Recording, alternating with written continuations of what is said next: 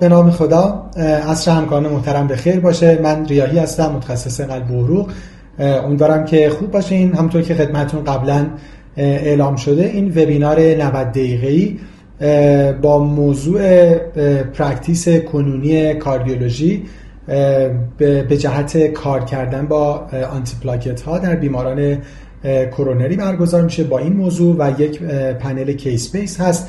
بعد از مقدمه کوتاهی که من خدمت شما خواهم گفت درباره موضوع پنج case مختلف مطرح خواهد شد در سناریوهای مختلف در بیماران coronary artery disease و بعد در خدمت همکاران محترم پنه نکات مختلفش رو با هم بحث خواهیم کرد.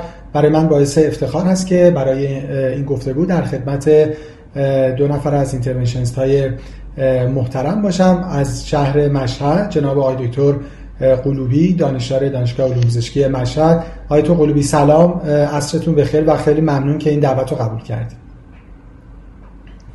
سلام منم سلام خدمت شما دارم و تمام همکاران گرامی. خیلی متشکرم. و از شهر یزدم جناب آقای دکتر وارستروان اینترونشنیست و دانشیار دانشگاه علوم پزشکی یزد. آقای تو وارستروان سلام. عصر شما بخیر و خیلی ممنون که این دعوت رو قبول کردید با سلام خدمت شما همه همکاران ارجمندم و با تشکر دعوت شما و شرکت آرنا برای برگزاری در واقع این مبحث خیلی مهم و جذاب در خدمت هستیم خیلی متشکر با یه مقدمه کوتاه من مبحث رو شروع می‌کنم و بعد case ا رو خدمت شما و همکاران محترم مطرح خواهم کرد. خب می‌خوایم راجع در حقیقت antithrombotic ها در بیماران atherosclerotic cardiovascular disease البته با focus کرونری صحبت بکنیم. اجازه بدید من با این نمودار خیلی جالب مبحث رو شروع کنم. خود من که خیلی بهش علاقه مندم. این نمودار مال article ی هست که در 200 سالگی New Journal of Medicine نوشته شد که یکی از نویسندگانش هم Braunwald بود که خب برای ما خیلی و برای همه field کاردیولوژی در دنیا نام آشنایی هست. همونجور که می‌بینیم چیزی که خیلی خوب نشون داده شده این که با پیشرفت دانش کاردیولوژی device های مختلف trial های مختلف. چجوری مرگ و میر کرونری کم شده؟ یعنی از سال 1954 که اولین open heart procedure توسط Gibbon به ثبت رسید و بعد اولین coronary arteriography توسط Sones و بعد شناخته شدن risk factor ها. نهایتا اینکه CCU درست شد. اولین beta blocker CABG guideline های فشار خون. اولین آنژیوپلاستی و نهایتا guideline های hypertension trial های مختلف anti lipid ها آنتی پلاکت ها thrombolytic ها و guideline های مختلف می‌بینیم که این پیشرفت دانش چجوری منجر به کاهش مرگ و میر بیماری های قلبی عروقی در طول زمان شده. خب این اهمیت دانش هست و حالا در اینجا دانش کاردیولوژی. اما نکته ای که هست این که علیرغم تمام این پیشرفت ها همینجور که می‌بینیم بر اساس آمار Global Burden of Disease همچنان بیماری های قلبی عروقی شایع‌ترین علت مرگ در همه دنیا هستن. یعنی خب در این نمودار خیلی واضح بیماری های مختلف و علل مختلف مرگ رو می‌بینیم. خب خیلی واضح در رأسشون ischemic heart disease و stroke هست. اینه که علیرغم همه این پیشرفت ها باز هم burden خیلی زیادی این بیماری ها دارن و همچنان شایع‌ترین علت مرگ در دنیا هستن. نکته بعد بحث مهم residual risk هست. یعنی علیرغم همه کارهایی که انجام میشه بالاخره ممکنه بیمار دچار یک event از جمله event کرونری بشه و خب اقدامات خیلی زیادی براشون انجام میشه. اقدامات اینویسیو سمی اینویسیو نان اینویسیو اقدامات دارویی مختلف. اما واقعیتش اینه که این بیماران متاسفانه همچنان در ریسک بالای بیماری های قلبی عروقی باقی میمونن. به عنوان مثال اگه بعد از ST elevation MI رو در این نمودار مشهور بخوایم نگاه کنیم که از سال 1985 مثلا تا 2008 ما این سیر رو داریم می‌بینیم. اگه ببینیم رنگ سفید زرد و بعد نارنجی مرتلیتی سه ساله همینجور کم شده به مرور زمان. از 27 درصد به 13 درصد رسیده. اما یادمون باشه که همچنان 13 درصد هست و متاسفانه این نمودار یعنی این در حقیقت منحنی منحنی سعودی هست و ما یه شیب داریم. درباره نان استی الیویشن اکیوکرونی سیندروم هم داستان همین هست. اونجا البته یه خود اوضاع بدتر هست. می‌دونیم که خب نان استی الیویشن اکیوکرونی سیندروم یه خود به جهت لانگ ترم اوضاعش نامناسب تر از استی الیویشن امای هست. ببینید که پیشرفت در حقیقت درمان های دارویی و مداخلات از سال 1985 تا 2008 تو نانستی الیویشن خیلی تغییر زیادی روی این رزیجوال ریسک نذاشته و بیماران 15 درصد 14 درصد 12 درصد همچنان تکرار حوادث قلبی عروقی براشون ریسک داشته. واقعیتش به سالهای جدید هم که می‌رسیم این هست. ببینین این trial های مختلفی هست که ما با همه اینها با همه باشون آشنا هستیم. مثل CAPRIE CHARISMA PEGASUS TRA 2P TIMI 50 اینا در حقیقت trial های مختلفی هستن که داروهای مختلفی مثل تیکاگرلور ترکیب آسپرین کلوپیدوگرل نسبت به آسپرین در CHARISMA در حقیقت اومدن گروه مداخله رو با گروه شاهد مقایسه کردن. می‌بینیم که همشون یه تاثیر خوبی روی cardiovascular outcome گذاشتن. اما همچنان در همشون در, در اون گروه intervention می‌بینیم که یه ریسک بالایی ما داریم و بر اساس trial ها و registry های جدید مثل CHARISMA و پگاسوس همچنان ما یه ریسک باقی مانده 3 درصد داریم. به عنوان مثال اگه مثلا مطالعه مشهور PLATO رو بخوایم نگاه بکنیم که مقایسه تیکاگرلور با کلوپیدگرل هست. درسته که به صورت significant در یک follow-up 360 روزه یعنی یک ساله ریسک cumulative incidence حوادث قلبی عروقی رو در حقیقت از 11 و 7 درصد به 9 و 8 درصد رسونده. اما یادمون باشه که باز 9 و 8 درصده و متاسفانه همونجوری که گفتم این منحنی منحنیه که شیبش به سمت بالا هست و ما همچنان یه residual risk زیاد داریم. نکته بعد این که هرچی که که حالا ما در case ا راجبه صحبت خواهیم کرد هرچی سایت های درگیر بیشتر باشن یعنی منظور bed coronary bed carotid و bed peripheral هرچی درگیری بیشتر باشه همونجور که می‌بینیم در یک follow-up مثلا یک ساله بر اساس این, این registry که این هم بر اساس REACH registry ه ریسک حالا هم cardiovascular death non-fatal MI non-fatal stroke cardiovascular death و نهایتا ترکیب اینها رو به افزایش که اون three location اون دایره سیاه توپر هست که می‌بینیم که نسبت به بقیه موارد همینجور یه ریسک افزایش یابنده داره و نهایتا در مطالعه REACH registry اگه نگاه کنیم این در حقیقت یه follow-up طولانی تری چهار سال است. می‌خوام ببینیم که چقدر residual risk زیاده و این منحنی در هر خلاصه trial registry که می‌بینیم یه شیب صعودی داره و حالا بسته به اینکه بیمار در baseline ischemic event داشته نداشته یا فقط risk factor داشته می‌بینیم که به هر صورت residual risk همچنان هست و شیبش هم افزاینده است. به همین جهت یکی از نکاتی که موضوع همیشگی مداخلات و مطالعات و trial ها بوده. اینکه چجوری میشه جلوی این residual risk رو گرفت. یکی از راههایی که همیشه بهش فکر شده برای اینکه جلوی residual risk گرفته بشه بحث antithrombotic ها هست. به جهت اینکه خب بالاخره مهمترین مکانیسم دخیل در این اتفاقات پلاک های atherosclerotic و همینجور ترومبوس هستن. خب الان کار یه خرده سخت شده. یه موقعی فقط option آسپرین بود. بعد بالاخره سالهایی که دور نیست و همه مام یادمون میاد شاید تنها option ترکیب آسپرین کلوپیدگرل بود. الان خب می‌دونیم گزینه‌های زیادی هست که رو پراسوگرل هر کدوم با دوزهای مختلف و خب جدیدا بحث anticoagulant هم در secondary prevention ASCVD وارد شدن. این که به هر صورت خود این تصمیم گیری پیچیده تر شده که ما حالا می‌خوایم بر اساس evidence های موجود و guideline های موجود یه خرده حل تمرین کنیم و ببینیم در سناریوهای مختلف چجوری باید تصمیم گرفت. با این مقدمه اجازه بدین که با case یک شروع بکنیم.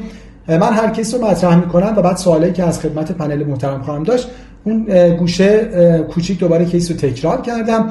case یکمون که یه سناریوی بسیار شایعی هست که به کلینیک های outpatient مراجعه می‌کنن.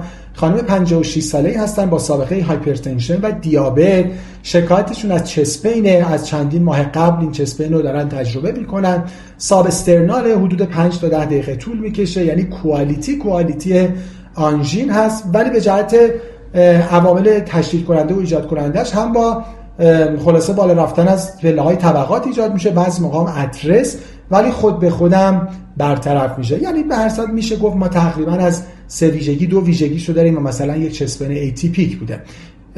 داروهای بیماری ترکیب والزارتان آملودیپین برای hypertension متفورمین برای دیابت و قاعدتا با توجه به سابقه دیسلیپیدمی هم که داشتن روزوواستاتین 10 میلی گرم daily هم دریافت می‌کنن. در physical exam بیمار نکته ای نداشتن. در نوار قلب ریتم سینوس نرمال و left bundle branch block و در اکوشون هم یه EF 60 درصد بدون اختلال دریچه ماژور برای بیمار یه تست نان انجام شده اسکن با اگزرسایز که جواب یه مایل ایسکمی در اینفریر وال فقط داشتن و یه ساند استرس اسکور سه داشتن. یه اس سه داشتن و لب تستاشون هم هموگلوبین 13 و 4 پلاکت نرمال بوده.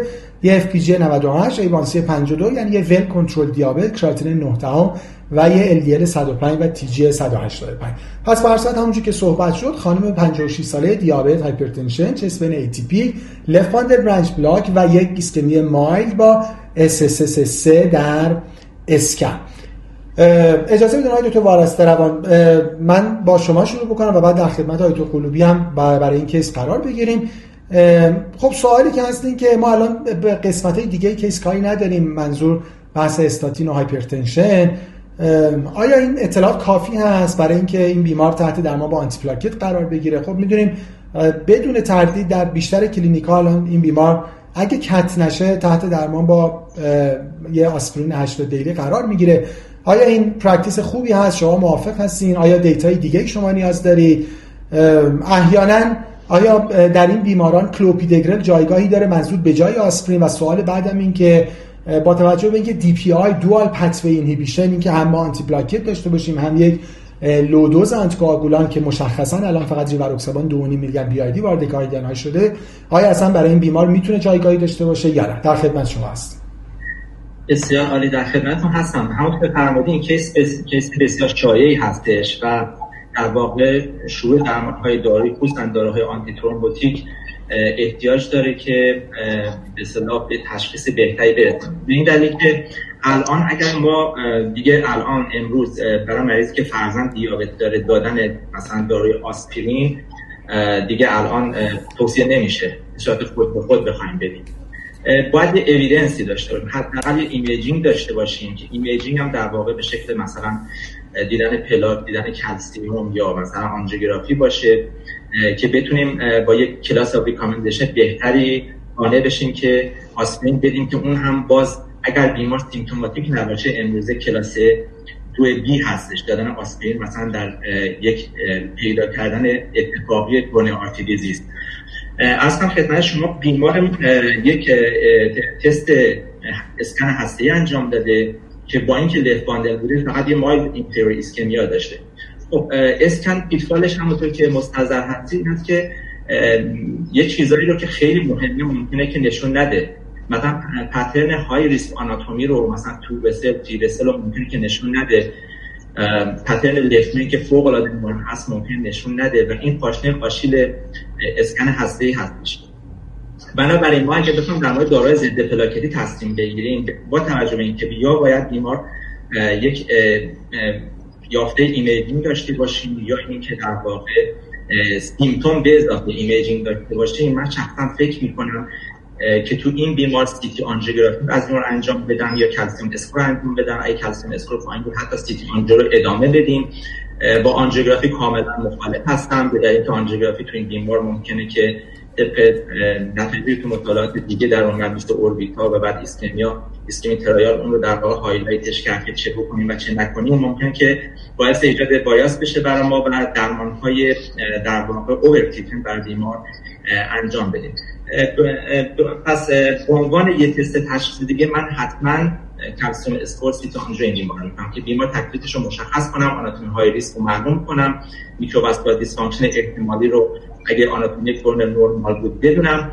و یک بار دیگه که به عنوان تشخیصی فکر می‌کنم با توجه به نتایج مطالعه COMPASS trial در واقع در مورد بیماران chronic syndrome منتشر شده. ما باید بدونیم این هست که ببینیم بیمار polyvascularity داره یا نداره. یعنی بسترهای عروقی دیگه درگیر هستن یا نیستن که بدون پلک های بعدی درمان ضد پلاکتی و antithrombotic مون رو در واقع طرح‌ریزی بکنیم. به عبارتی در این بیمار اگر که در رو یافته ای داشتم فکر می‌کنم سونوگرافی کورتید و یک انجام تست ای آی در بندی بیمار و در تعیین ریسک ایسکمیگا برای پلن, پلن دارای آنتی قطعا به من کمک خواهد کرد که اینها رو به عنوان در واقع دیتا های اضافی من برای بیمارم انجام میدم.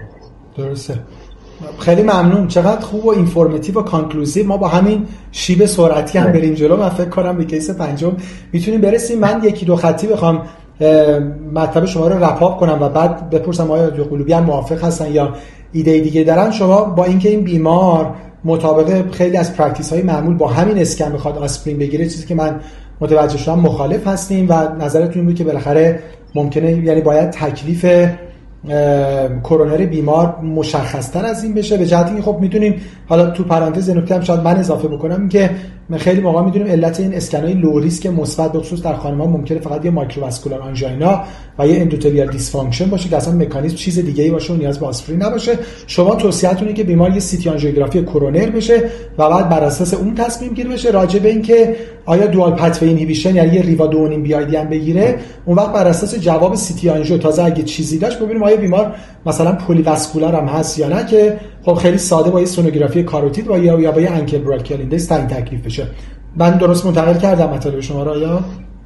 بله خواهش می‌کنم. فقط حالا indication CT آنژیوگرافی بیمار واقعا شاید خیلی definite نباشه که به عنوان guideline ی بخوایم مریض CT angio بکنیم همون که شما فرمودید میفرمایید calcium score کمک می‌کنه. ولی من شخصا فکر می‌کنم که این مریض CT آنژیوگرافی نهایتاً جایگاه ویژه پیدا می‌کنه. حالا بعدها پیدا می‌کنه من انجام میدم. اگر که اصل اشعه ریدیشن کنسر کلسیوم بالا اینا مطرح نباشه. اگه بحث ایرگولار هارت مطرح نباشه و اون چیزایی که پاشنه آچیل سیتون رو من انجام میدم. خب دکتر قلوبی شما بفرمایید موافقین یا نظر دیگه ای دارین؟ خدمتتون هر که بله کاملا فرمایشات آیت الله السلام متین هستش. البته خب واقعا این case ی که خیلی case خب شما به خوبی انتخاب کردین. خیلی در practice روزانه ما به اینجور افراد واقعا برخورد می‌کنیم و در نهایت این سوال برای ما باقی میمونه که آیا این بیمار anatomically CAD دارد یا ندارد؟ این CAD می‌تونه non-obstructive باشه می‌تونه obstructive باشه ولی به هر صورت approach ما به CAD non-obstructive یا حتی یک microvascular disease مثل CAD obstructive هستش. ولی خب عملا با modality های فیزیولوژیک مثل تست ورزش مثل همین اسکن هسته ای ما فقط ممکنه که اطلاعات فیزیولوژیکی به دست بیاریم که حساسیت و اختصاصیت خیلی بالایی هم ممکنه در بعضی از موارد نداشته باشن و بستگی به اون نحوه انجام اون modality imaging هم هستش. نظرها خیلی متفاوته. ممکنه واقعا بر اساس guideline های متفاوت ما approach های مختلفی رو بخوایم انتخاب بکنیم. پارادایم واقعا میشه گفت شیفت کرده به نظر من تو guideline های اخیر بیشتر از approach های فیزیولوژیکی مثل تست ورزش که الان می‌بینیم به کلاس دوی B رفته در guideline اخیر European بیشتر به سمت دقیقا approach های آناتومیک بالاخص همین CT آنژیوگرافی که آقای دکتر اشاره کردن.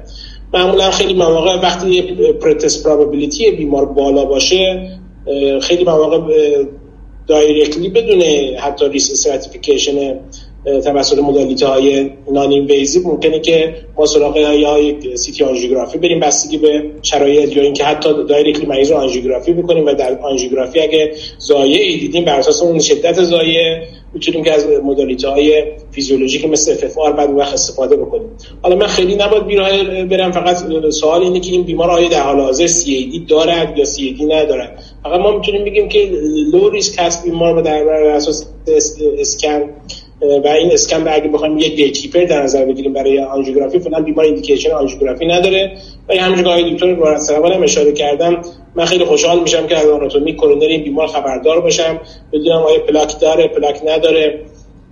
و یه چیز دیگه که خب ارزان و به نسبت CT آنژیوگرافی ارزان و خیلی خوب راحت قابل انجامه و تو guideline اخیر توصیه میشه. برای بررسی اینجور بیماران یک اولتراسونوگرافی کاروتید هست. و اگه ما پلاک حالا با هر درصد می هر میزانی در اولتراسونوگرافی کاروتید یا شریان فمورال ببینیم خب این بیمار می‌تونیم بگیم که توی این بستر عروقیش پلاک داره و ما اپروچمون به این بیمار مثل بیماری هستش که سایر بیماران آتروسکلروتیک هست. یعنی واقعا برای ارزیابی بیشتر اگه چیزی بخوایم واقعا به نسبت ارزان قیمتتر استفاده بکنیم همین اولتراسونوگرافی کاروتید یا فمورال رو می‌تونیم استفاده بکنیم. و راجع به استفاده از آسپرین هم که شما فرمودید خب دو تا اپروچ هست. یک اینکه آیا ما در پرایمری به عنوان یک بیماری که primary prevention بخوایم بهش برخورد بکنیم خب guideline ها الان می‌دونیم که خب خیلی همونجور که هست استفاده از آسپرین در primary prevention بسیار بسیار محدود شده. guideline های متعدد وجود داره. من 5 6 تا guideline دیدم European Canadian Australian اینا approach شون متفاوته ولی عمدتا محدود میشه به افراد 50 تا 70 سالی که علاوه بر مثلا دیابت مثل این خانم یک risk factor مثلا major دیگه مثل hypertension داشته باشن. ولی خب کار رو اگه ما بخوایم راحت بکنیم همین اپلیکیشن American Heart Association به اسم Aspirin Guide به نظر من خیلی می‌تونه کاربردی باشه و ما data ی مریض رو وارد بکنیم و اگه بخوایم approach مون به عنوان primary prevention باشه بر اساس همین اپلیکیشن Aspirin Guide مریض این پاسخ هم بدیم که آسپرین بخوره یا نخوره.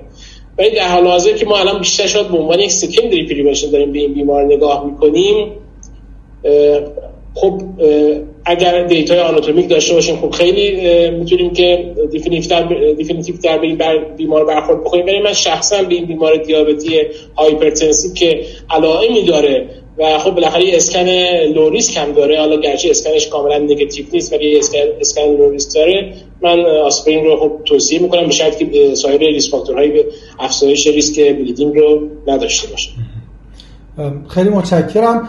بله یعنی اینم نکته مهمی بود چون یه چیزی که باید بدونیم همونجوری که گفتم خب آسپرین در primary prevention هی role ش داره کمتر و کمتر میشه. حتی در بیماران دیابتی هم داره به کلاس دوی B خب یعنی تبدیل شده و خیلی shared decision making و بالاخره trial های یکی دو سال گذشته خیلی نقشش رو کم رنگتر کرد. ما اگه بخوایم به این بیمار آسپرین بدیم یعنی یه نکته ای که هست که اگه بیمار دی داشته باشه در هر bed ی در bed peripheral کرونر یا کاروتید الان رو management داروش خیلی اثر می‌ذاره. یعنی اینکه آسپرین بگیره یا نگیره. و حتی رو, رو استاتینش هم خیلی اثر می‌ذاره. یعنی اصلا ممکنه یعنی اگه بیمار یعنی goal LDL ش هم خیلی جابجا خواهد شد. و روی اینکه چقدر استاتین با چه در حقیقت intensity دوزی اینه که یه جوری بالاخره باید بیمار تعیین تکلیف بشه. این نکته هم که آقای قلوبی گفتم من highlight تو تو قلوبی گفتم من highlight بکنم که شاید حتی تو این بیمار فقط یه سونوگرافی کاروتید هم اگه انجام بشه و یه در حقیقت پلاکی داشته باشه و ما ببینیم که پلاکی اونجا هست تقریبا بیمار تا حدودی بازم تعیین تکلیف میشه. یعنی ما در یه bed دیگه ای بالاخره چیزی پیدا کردیم و می‌تونیم تکلیف مثلا آسپرین استاتینش هم مشخص بکنیم. ولی فکر می‌کنم یه malpractice پس می‌تونه این باشه که ما فقط به حساب یه اسکن low risk بخوایم بیمار رو در حقیقت به عنوان event prevention تحت درمان با antiplatelet قرار بدیم یه چیزی که باز آیتو بر سربان تاکید کرد به نظرم ارزش highlight کردن بیشتر داره. بحث calcium score شاید بیمار فقط یه calcium score هم ازش چک بشه و یه calcium score صفر اگه داشته باشه با توجه که خب هم اشعهش خیلی کمتره هم دیگه contrast نداره هم به جهت هزینه خیلی کمتره. تا حدود خیلی زیادی بیمار اصلا تعیین تکلیفش. حالت بیمار دیابتی hypertensive 56 ساله چقدر calcium score صفر داشته باشم یه خود باز محل تردیده. من یه سوال کوتاه فقط باقی مون تو وارثه اگه بشه یکی دو خطی بفرمایید که حالا فرض کنید بیمار indication آنتی پیدا کرد. یعنی اینکه بالاخره چی؟ در پلاکی هم داشت و قرار شد به عنوان یه chronic coronary syndrome برای event prevention آسپرین دریافت بکنه. الان تو نظر guideline ها نسبت به جایگزین کلوپیدوگرل چی هست؟ چون خب guideline های نورولوژی که حالا مشترک با AHA نوشته میشه. اونها با یک کلاس A اجازه اینکه بیمار به جای آسپرین یا ترکیب آسپرین دیپیریدامول کلوپیدوگرل میگه این اجازه رو میدن. بالاخره ما ما یه مطالعه خوب CAPRIE هم داشتیم. این چقدر در guideline ها وارد شده؟ اینکه ما در بیماران chronic coronary syndrome به جای آسپرین کلوپیدوگرل بدیم. استفاده کلوپیدوگرل به آسپرین با فرض اینکه بیمار chronic coronary syndrome و پلاک داشته باشه کلوپیدوگرل فکر می‌کنم این هست که فقط مریض نتونه آسپرین تحمل بکنه وگرنه آسپرین first choice خواهد بود. و کلوپیدوگرل جایگاهی به عنوان جایگزین آسپرین نداره مگر مگر intolerance یه نکته فقط حالا چون بحث خیلی جالب شد و شاید این این سوال بتونه خیلی بحث سوالای دیگر حل بکنه. استاد من یه نکته فقط در مورد CT angio اضافه کنم. فرمایش دکتر خیلی جالب بود برای خود من که به روش ارزان و در دسترس استفاده کنیم. در مورد calcium score چون این بیمار علامت دار هست اگه calcium score صفر باشه کار ما رو تموم نمی‌کنه. یعنی ما در مریض بی علامت calcium score صفر خیلی کمک می‌کنه. ولی اگه مریض علامت دار باشه ما باید بریم به سمت در واقع CT آنژیوگرافی هم بکنیم. و اینکه در واقع کلوپیدوگرل جایگاهی خلاصتا نداره مگر intolerance خیلی متشکرم. یعنی این بیمار رو پس شما نظرتون است که CT آنژیوگرافی کرونر انجام بشه و بالاخره یه جوری تعیین تکلیف بشه. من این وسط چون سوالا رو می‌بینم و بعضیاشو include می‌کنم یه سوالی که پرسیدن که خب CT angio هزینه بر هست و فقط با اسکن بفرمایید که چیکار کنیم. بفرمایید دکتر فرمایش دکتر قلوبی میشه. یعنی من برم سونو بکنم یا یه ABI بکنم یه بستر دیگه پیدا بکنم و در واقع خب با level of recommendation ضعیف میشه آسپرین داد. اونم در مریضی هم که فرمودن مریضی که low risk از لحاظ bleeding باشه. بله. این است که یه چیز جناب دکتر سوال در پاسخ به سوال همکارامون ببینید ما یک cost ی رو الان در نظر می‌گیریم ولی cost داروی بیمار رو در سالیان سال تنظیم می‌کنیم یعنی استاتین چقدر بگیره آسپرین چقدر بگیره مراجعات مکرر بیمار به بیمارستان ها با شکایت chest pain رو داریم درستش می‌کنیم. یعنی اگر overall جمع کنیم یک cost CT angio میارزه و این تو مطالعات هم اثبات شده که در واقع در نهایت کاست بنفیت خواهد بود. از لحاظ تنظیم درمانداری از لحاظ مراجعات و اقدامات تشخیصی بیهوده. حالا ممکنه یکی بگه خب سیتی آنژیو گرونه من در بخش مثلا دولت آنژیوش می‌کنم. این قضیه هم اشتباهه. یعنی منجر میشه که ما دچار بایاسی بشیم همونطور دکتر قولوی گفتن باید تستای فیزیولوژی کتلب بکنیم نداشته باشیم و به بیمار استنت بگذاریم. خب این میشه هزینه و داروها و داستانهای دیگه. بله.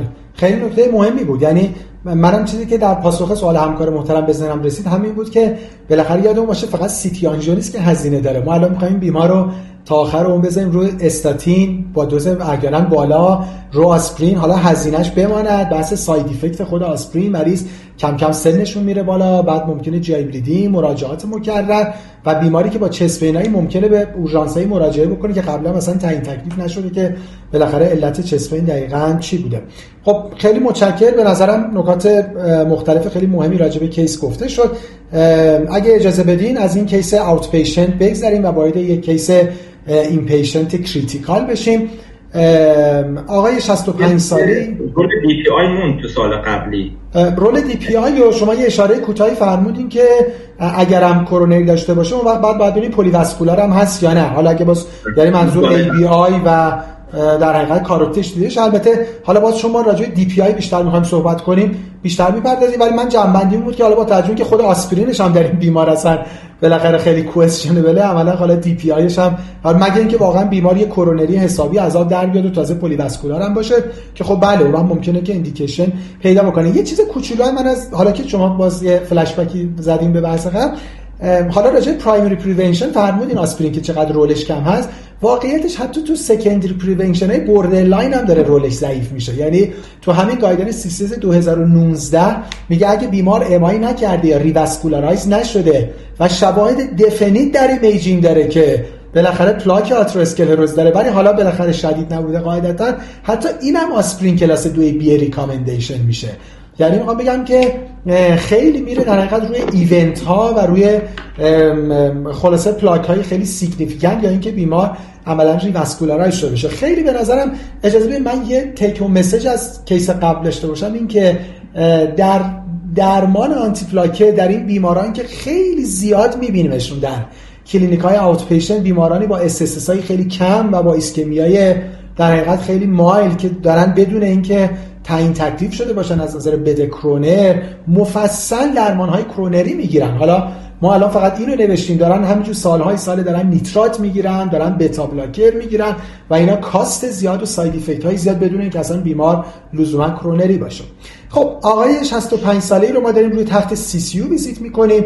هیچ سابقه ای نداشتن به غیر از یه RA که تحت درمان با متوترکسات و هیدروکسی‌کلروکین بودن.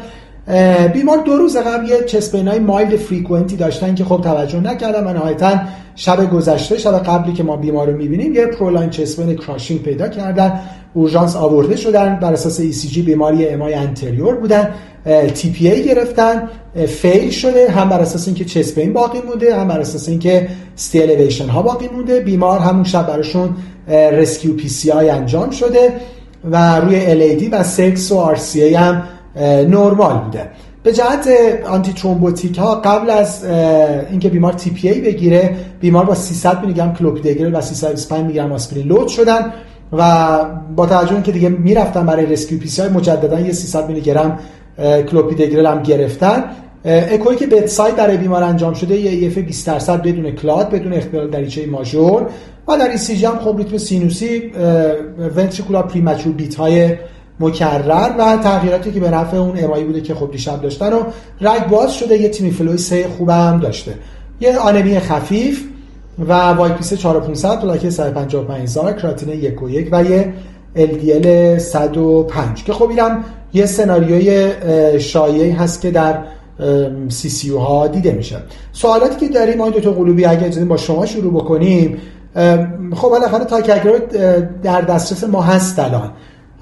آیا این بیمار indication داره که escalate بشه به ticagrelor اگه شما توصیه می‌کنید در practice خودتون این escalation رو کی انجام می‌دید و حالا اگه escalate کردید به ticagrelor آیا پلنی برای de-escalate کردن دارین؟ بعد نمی‌دونم یه ماه دو ماه سه ماه یا هر چقدر. سوال بعد تا اینا همه رو می‌تونیم با هم جواب بدیم. اینکه بالاخره بیمار DAPT که میشه. این DAPT رو برای این بیمار شما پلنتون این هست که تا کی ادامه بدین. و آیا شما برای این بیمار یا اصلا در practice تون جایگاهی برای ترکیب آسپرین کلوپیدوگرل Riva دو و نیم BID بر اساس ATLAS ACS قائل هستید یا نه؟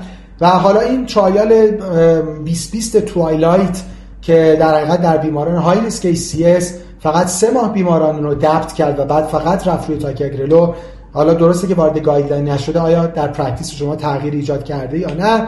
و به عنوان interventionist شما الان بیشتر از DAPT استفاده می‌کنید یا از PRECISE-DAPT یا نه؟ بالاخره اصلا judgment clinical خودتون هست چون خب می‌دونید اینا یکیش موقع event یکی یک سال بعده الان بالاخره تعیین تکلیف چی هست؟ و نهایتا اینکه remote regimen شما چی هست؟ یعنی حالا این بیمار رو شما یه مدت DAPT می‌کنین و از DAPT که خارجش کردین آیا تا کی DAPT رو ادامه بدین؟ آیا بعدا بیمار رو رو DPI می‌برید یا نه؟ یه دورنمایی هم از بیمار به ما بفرمایید. در خدمت شما هستیم دکتر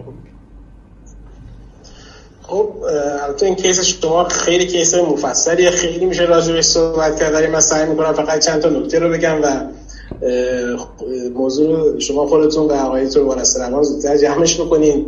خب این بیماری مریضی است که MI گرفته thrombolytic MI کرده thrombolytic گرفته rescue PCI شده. و فرمایش یکی از سوالاتون اینه که آیا ما می‌تونیم change بکنیم به ticagrelor یا خیر؟ خب بر اساس guideline های ESC 2017 می‌دونیم که بعد از thrombolytic therapy حالا بین 24 ساعت تا 48 ساعت بر اساس اینکه thrombolytic fibrin specific باشه یا نباشه شما می‌تونین که با class 2b change بکنین پلاویکس رو یا کلوپیدوگرل رو به ticagrelor و مخصوصا توی بیماری که diabetic هم هستش میشه که practice خوبی باشه و بعد از 48 ساعت شما بدونین که توجه بکنین که بیمار چقدر با کلوپیدوگرل load شده شما loading dose ticagrelor رو می‌تونیم به بیمار بدیم و بعدش هم با maintenance ادامه بدیم این خب یک practice هستش. practice دیگه اینه که ما همون کلوپیدوگرل رو نگه داریم و ببینیم که آیا بیمار رو می‌خوایم antithrombotic بدیم یا ندیم. خب همونجوری که توجه کردیم بیماری هستش که یک large anterior infarction کرده. EF خیلی افتاده.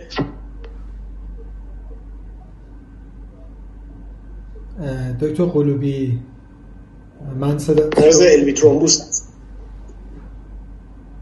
در مرز LV thrombus هستش و خب اگر بیمار در course بیمارستانش LV clot به هم بزنه که تکلیف روشن حتما باید ما anticoagulant بهش بدیم که خب وارفارین هستش اون چیزی که در حال حاضر جایگاه داره و به off-label البته می‌تونیم از ریواروکسابان و یا کلا NOAC ها استفاده بکنیم ولی خب off-label هست. ولی اینکه آیا ما این بیمار رو در حال حاضر اگر در حین discharge LV clot به هم نزده باشه با توجه به این wall motion abnormality بسیار وسیعی که داره بخوام anticoagulant برش در نظر بگیریم. خب همونجوری که می‌دونین کلاس 2 بی هستش می‌تونیم تا سه ماه برای بیمار anticoagulant هم تجویز بکنیم. حالا این anticoagulant به چه صورت می‌خواد تجویز بشه؟ این خودش باز یه بحث دیگه که باید ریز بکنیم.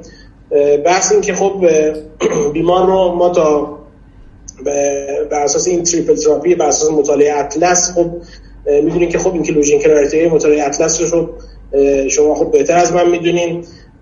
بسته که خب به اون شرایطی که بیمار آنژیوپلاستی شده و طول استنت و نوع procedure میشه که بیمار رو اگر که bleeding risk بالایی نداشته باشه کاندید triple therapy با ریواراکسابان دونیم BID هم کرد بر اساس مطالعه اطلس. و اگر هم که خب LV thrombus به هم بزنه خب اون وقت ما باید بریم سراغ یک full dose full dose anticoagulant حالا وارفارین در درجه اول و اگه خواستیم off label عمل کنیم full dose خود ریواروکسابان رو باید به بیمار بدیم و سریعتر هم از triple therapy خارج بشیم و بریم به سمت dual therapy و سوال بعدیتون این بود راجع اینکه این بیمار خب ما خب می‌دونیم که بازم طبق آخرین guideline حداقل یک سال اگه بیمار bleeding risk بالایی نداشته باشه باید DAPT بگیره بیمار. و بعد از یک سال خب بر اساس اینکه اگه بیمار کلوپیدوگرل گرفته باشه ما بر اساس همون PRECISE-DAPT score یا DAPT score می‌تونیم که تا data یی که داریم تا سی ماه ما این DAPT رو ادامه بدیم. اگه بیمار رو تیکاگرلور باشه خب با توجه به اینکه MI کرده میشه بر از 12 ماه بر اساس همون مطالعه پگاسوس تیکاگرلور رو به دوز 60 میلی گرم BID کاهش بدیم و ادامهش بدیم. و یا اینکه کلا بریم بعد از یک سال مریض رو به عنوان کرونیک سی، کرونری سیندروم در نظر بگیریم و بر اساس مطالعه کمپس بیایم رژیم کمپس رو براش در نظر بگیریم. یعنی اینکه دیگه کلوپیدوگرلش رو قطع بکنیم و بیمار آسپرین و بیواروکسابان 2 میلی گرم بی رو در نظر بگیریم. یعنی راه های گوناگونی هستش که ما بخوایم به این بیمار اپروچ بکنیم و همین خواهش می‌کنم خودتون یه مقداری این رو بیشتر روشن بکنیم. ما سوالای زاده بیشتر بخوام بهتون پاسخ بدم. بله. خیلی متشکرم. یعنی نکات مختلفی رو جمع‌بندی خوبی شما فرمودین. من فقط برای اینکه یه wrap up ی کرده باشم و بعد نظر های دوباره از بپرسیم. برای شما پس موافق escalation هستیم. خب امنه guideline هم همچون که فرمودین که خب این توصیه رو دارن حالا البته یه فاصله 48 ساعتی شاید تا یعنی بعد از thrombolytic و برای escalation به بعضی guideline با یک کلاس دوی b recommendation قائل هستن. و نظرتون هست که خب بیمار یک سال رو در حقیقت DAPT بشه. آه یه نکته که هست که تو این case ا ما وارد مبحث بیمارانی که همزمان دارن anticoagulant با دوز درمانی می‌گیرن. یعنی یه indication دیگه هم دارن مثل atrial fibrillation یا LV clot نشون چون خب واقعا اونم خودش یه داستان خیلی مفصل دیگه این هست. آره یعنی تو این بیمار فرض رو به این می‌ذاریم که بیمار نیاز به anticoagulant با دوز درمانی پیدا نکنه. و بعد حالا نظر شما بذارید من چند تا چیز خیلی مشخصتر از خدمتون بپرسم دکتر قلوبی. یعنی practice خود شما رو. چیزی که من متوجه شدم میگه حالا بالاخره اگه بیمار امکانش رو داشته باشه و affordable باشه و اصلا خود دارو هم available باشه شما این بیمار رو escalate می‌کنید. من سوالم اینه که آیا بیمار رو بعد de-escalate می‌کنید شما در practice خودتون بعد از یک مدتی؟ یا اینکه بالاخره بیمار تو همون یک سال شما با ترکیب آسپرین تا کگرو 90 بی آی دی ادامه میدین. خب همونجوری که می‌دونیم data های مختلفی وجود داره بر اساس خود مطالعه پلاتو دیده شده که هر چقدر که ما این تیکاگرلور رو یعنی در دوره زمانی 12 ماه ادامه بدیم بیمار benefit بیشتری می‌بره بر اساس خود مطالعه پلاتو. ولی خب مطالعات دیگه هم هستش که با توجه به اینکه ما در حال حاضر از استنت های new generation third generation یا fourth generation داریم استفاده می‌کنیم و اینا اکثرا بعد از یک تا سه ماه تقریبا کامل اندوتلیالیزه میشن. می‌تونیم که خب de-escalation therapy رو هم در نظر بگیریم. در این بیمار مخصوصا اگر بیمار ریسک bleeding بالایی داشته باشه. و این بستگی به اون procedure ی که شما انجام دادین چقدر از procedure ی که انجام دادین happy هستین. استنتتون چی هست طولش چقدر قطرش چقدر همه اینا در تصمیم گیری شما قطعا دخالت خواهد داشت. ولی اگر بیمار bleeding risk بالایی داشته باشه بعد از یک تا سه ماه به نظر می‌رسه که می‌تونه منطقی باشه که ما de-escalate بکنیم درست عمده چیزی که شما رو ممکنه فقط قانع بکنه برای de-escalation بحث ریسک bleeding ه بیمار هست یا اینکه حالا بیمار بالاخره به جهت socioeconomy براش دیگه affordable نباشه؟ و یه سوال دیگه هم که دارم این که خب این بیان حالا چه با DAPT score چه با PRECISE-DAPT score یعنی حالا هم PRECISE-DAPT score ش خب زیر 25 DAPT score ش هم که خب بالا از حداقل یه DAPT score 4 داره. یعنی یه بیماریه که بالاخره خوبه که بیشتر از یک سال هم DAPT بگیره. من سوالم اینه که حالا فرض کنیم بیمار مشکل bleeding پیدا نمی‌کنه. الان همینجوریش هم که already بیمار high risk برای bleeding ی نیست و شما یک سال آسپرین تایکا 90 BID رو رفتین شما الان بعد از یک سال و با همین آسپرین تایکا ترجیح میدین ادامه بدین؟ حالا طبیعتا 60 BID یا ترجیح میدین اونو دیگه مثلا ببرین مریض رو آسپرین کلوپیدگرل DAPT ش کنین؟ یا اصلا ترجیح میدیم DPI ش بکنین؟ یا اینکه یه مدتی DAPT کنین بعد DPI کنین؟ یعنی دورنماتون برای این بیمار چی از الان؟ خدمتتون اصلا این بستگی همونجور که اشاره کردیم به شرایط socioeconomy که بیمار داره خیلی مهمه ولی خب اگه دست من باز باشه باید نگاه کنیم که واقعا حجم مطالعاتی که ما داریم برای این practice هایی که شما اسم بردین حجمشون چقدر بوده؟ شاید بزرگترین مطالعه مطالعه کمپس هستش با بیش از 27 هزار بیمار خوب انجام شده و شاید من فکر می‌کنم اگه اشتباه نکنم بزرگترین مطالعه هستش که از نظر حجم مطالعه انجام شده و خب من خودم ترجیح میدم بعد از یک سال DPI رو تجویز بکنم برای بیمار. ولی خب مطالعه پگاسوس هم هستش. برای ticagrelor 60 BID که خب مطالعه خیلی کوچیک‌تریه. و همچنین خب data ی قدیمی هم که ما داریم برای خود کلوپیدوگرل تا سی ماه ما می‌تونیم این رو در نظر بگیریم. و خب به نظر من با اومدن مطالعه COMPASS الان انتخاب اول من بعد از یک سال DPI هستش که اگه بیمار بتونه که afford بکنه DPI رو من انتخاب خب خیلی متشکرم. یعنی نظرتون clear فرمودین و آقای تو روان حالا شما اون جایش که بیشتر تفاوت داره رو خود concise بفرمایین و تا بتونیم بریم سر case سوم. خواهش خیلی ممنون توضیحات ارزشمند آقای دکتر قلوبی و حضرت عالی. من اگه بخوام تیتروار نکاتی که به ذهنم می‌رسه بگم یک نکته که شما فرمودید بیمارتون 65 سالشه. یعنی ایج در واقع جزء age های high risk هست از لحاظ ischemia و bleeding مریض rheumatoid arthritis داره که همونطور که می‌دونیم rheumatoid arthritis در واقع مریضا رو مستعد می‌کنه به خاطر التهاب و تو literature ش هم اومده به عنوان در واقع اینکه بیمار دچار adverse event بشه. یه نکته حالا خیلی خوبیه ممکن مریض NSAID هم بگیره در کنارش risk of bleeding ممکنه یه چیز بکنه و مریض frailty داره یعنی ممکنه که به خاطر deformity مفاصل شاید مثلا یه جایی بیفته تروما پیدا بکنه. یعنی ما باید تو این risk of bleeding در واقع شکنندگی بیمار در نظر بگیریم. تو ذهنم من اینا میاد که خدمتتون عرض بکنم. بعد نکاتی که نکات ارزشمند رو فرمودی فقط من چند تا نکته که به ذهنم می‌رسه این است که بعد از ما از این risk score ا چجوری استفاده بکنیم و بعد از یک سال چه کار بکنیم که اینا یه خورده و اینکه حالا آیا مطالعه TWILIGHT practice ما رو تحت قرار تا اونجا که من یادمه از exclusion criteria این بود که مریض PCI شده باشه. یعنی ما این دیگه نمی‌تونیم. در مطالعه TWILIGHT همین بود که مثلا ما بیایم بعد از سه ماه monotherapy با ticagrelor بکنیم تا 12 ماه. مریضایی که بعد از MI یا بعد از در acute coronary syndrome MI exclude شد سه ماه آسپرین و Tica رو تحمل کردن. پس این تو practice ما تاثیری نداره. در مورد risk score ا خب risk score ا مسئله این است که اینا در مطالعات گذشته نگر بیشتر مطالعه شدن. و تو مطالعه آینده نگر خیلی خوبی ندارن که risk score ا در واقع validate شده باشن یه نکته اینه بالاخره اینا risk score هستن. و فرق تو فرق ممکنه که شرایط بیمار متفاوته مثلا روماتیک آرتریت که شما اینجا فرمودید تو هیچ risk score نیست به نظر هم event rate رو بیشتر می‌کنه ischemic rate رو بیشتر می‌کنه هم در واقع bleeding rate ممکنه بیشتر بکنه. ولی اون چیزی که مسلمه خب PRECISE در زمان استنت گذاری ما ازش استفاده اون 4 5 فاکتور هست که آناتومیک توش بیشتر بالینی هستش و کلینیکی که در واقع risk of رو به ما توضیح میده و میگه که حالا شما 6 ماه درمان بکن DAPT تو یا بالای 12 و DAPT score هم که دیگه در پایان سال اول هست مریضایی که تحمل کردن. در واقع DAPT رو و اینکه توضیح میده که آیا مریض رو بریم تا 36 ماه یا 12 ماه DAPT مون رو قطع بکنیم.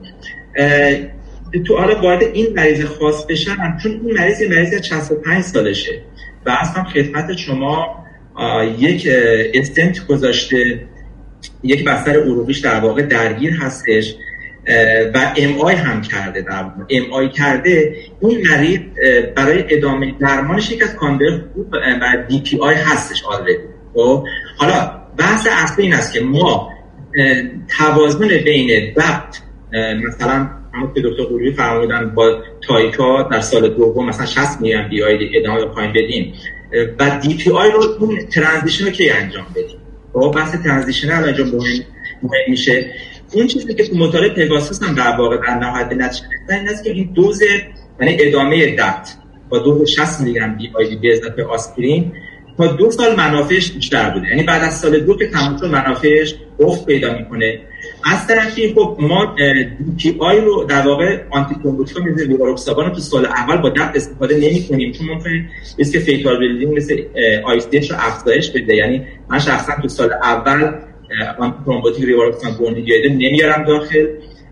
میمونم تو سال یک در سال دوم. تو سال دوم اواخر سال دو شاید جایی باشه اگه مریض risk of bleeding ش با Tica و تحمل Tica خوب باشه آدم بره سراغ در واقع آسپرین به اضافه آسپرین 100 میلی گرم به اضافه ریواروکسابان 2 میلی گرم BID این که کی انجام بدیم تو سال دو هست. یه نوع gray zone هستش که بیشتر اگه خیلی مریض همونطور که دکتر فرمودن مریضی باشه که نکته خیلی خوبی اشاره فرمودن که مریض چه مریضی بوده؟ technical چی بوده؟ استنت هم خوب apposition دادم یا ندادم از IVUS OCT استفاده کردم یا نکردم.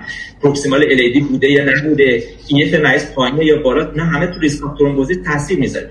یعنی اگر این مریض EF ش 20 درصد باشه proximal LAD استنت long گذاشته باشم از IVUS و OCT هم برای stent expansion استفاده نکرده باشم من این مریض رو high برای stent thrombosis می‌دونم و این مریض رو تا دو سال آسپرین میدم Tica هم سال دوم 60 میلی گرم BID میدم و با احتیاط سال سوم میرم سراغ در واقع آسپرین اضافه ولی حالا همین مریض اگه mid part RCA باشه هم خدمت شما EF ش هم اوکی باشه. استنت هم کوتاه باشه اپروزیکل خوب باشه قطر خوب باشه عالی همه چی تر تمیز. به قول آقای دکتر حتی بوده باشیم از لحاظ PCI یی که انجام دادیم. میشه که در واقع زودتر Tica رو در واقع قطع کرد.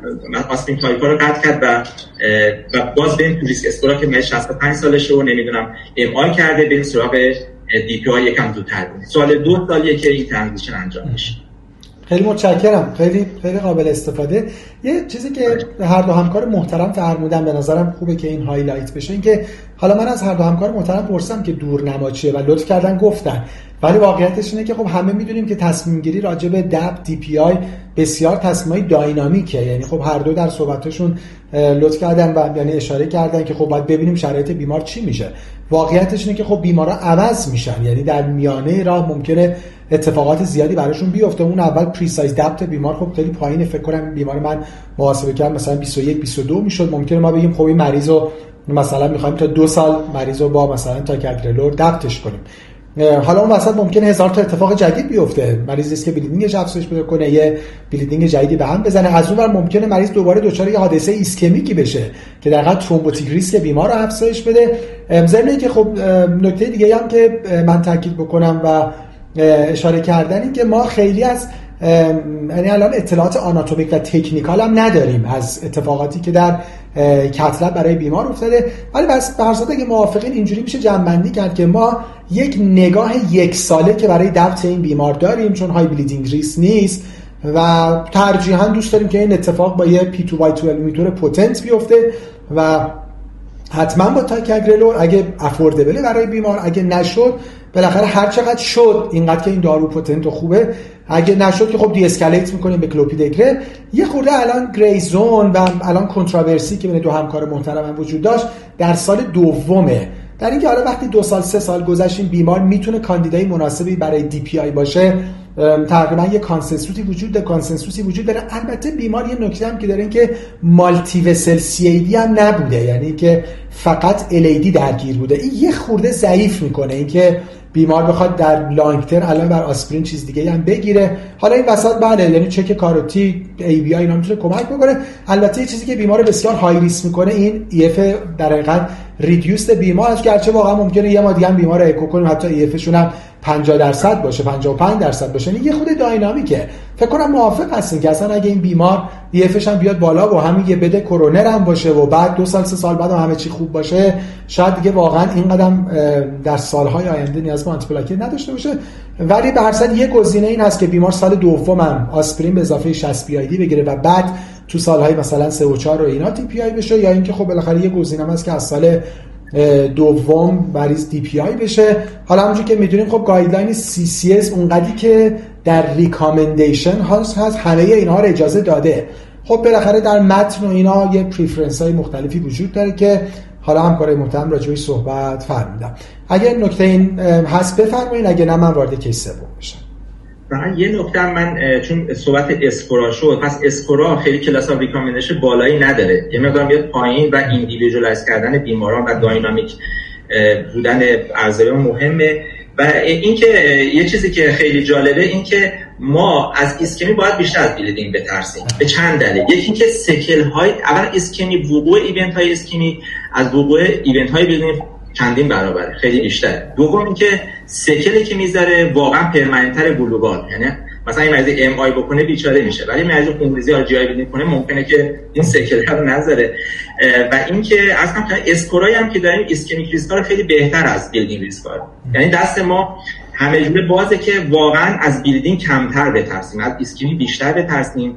در صورتی که در practice روزانمون خود ما و همه کسایی که با اون کار می‌کنن bleeding risk خیلی بیشتر ازش میترسه. این ترس bleeding و یه چیز دیگه حالا اگر مریضی بجز ICH بجز یه fatal bleeding دورگذاری اگر یه جا bleeding کرد نشون میده یه جاش یه چیزی هست مثلا. یه یه چیزی تو مثانه‌شه یه چیزی تو دستگاه گوارششه.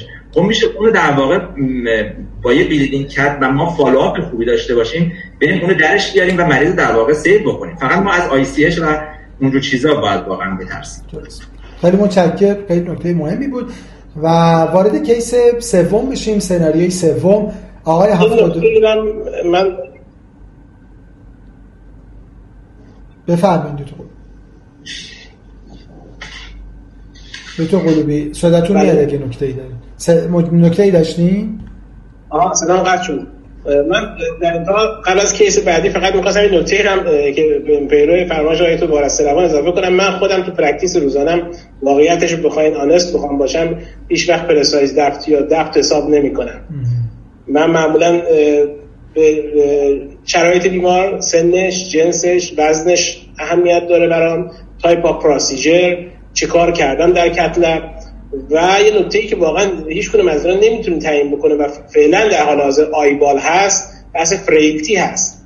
و ما هنوز چیزی به اسم frailty score نداریم به چیزی که این عملا یک کولیه که هنوز ما داریم و خیلی مواقع بیمار ممکنه که سن پایینی هم داشته باشه ولی خیلی fragile و frail باشه. این رو هم ما مد نظر قرار میدیم در نحوه و ادامه دقیقا درمان حالا چه triple مون چه DAPT مون چه DAPT طول کشیدنمون.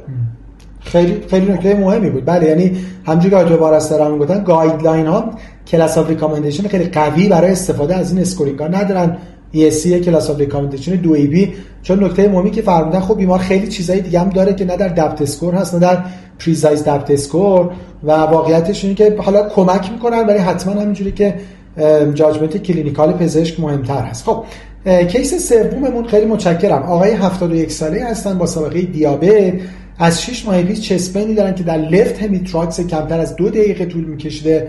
یعنی quality خیلی خوبی برای آنژین نداشته ولی با emotional stress و راه رفتن ایجاد می‌شده و با rest بهتر می‌شده. بیمار یه ترکیب سیتاگلیپتین متفورمین برای دیابتشون می‌گیرن. یه BMI 31 دارن. نوار نکته خاصی نداره. EF 55 درصد و یه هموگلوبین 13 کراتینین 1 برای بیمار درخواست coronary CT angiography میشه. با توجه که بیمار در حقیقت pretest probability ش intermediate بوده. آقای 71 ساله در حقیقت با chest pain atypical به خاطر یه CAC score 950 CT آنژیوگرافی کرونر کنسل میشه. قاعدتا با توجه به اینکه دیگه imaging reliable نبوده که حالا آیدروبار استرابان بیشتر برای ما توضیح میدن و نهایتا بیمار آنژیوگرافی میشن.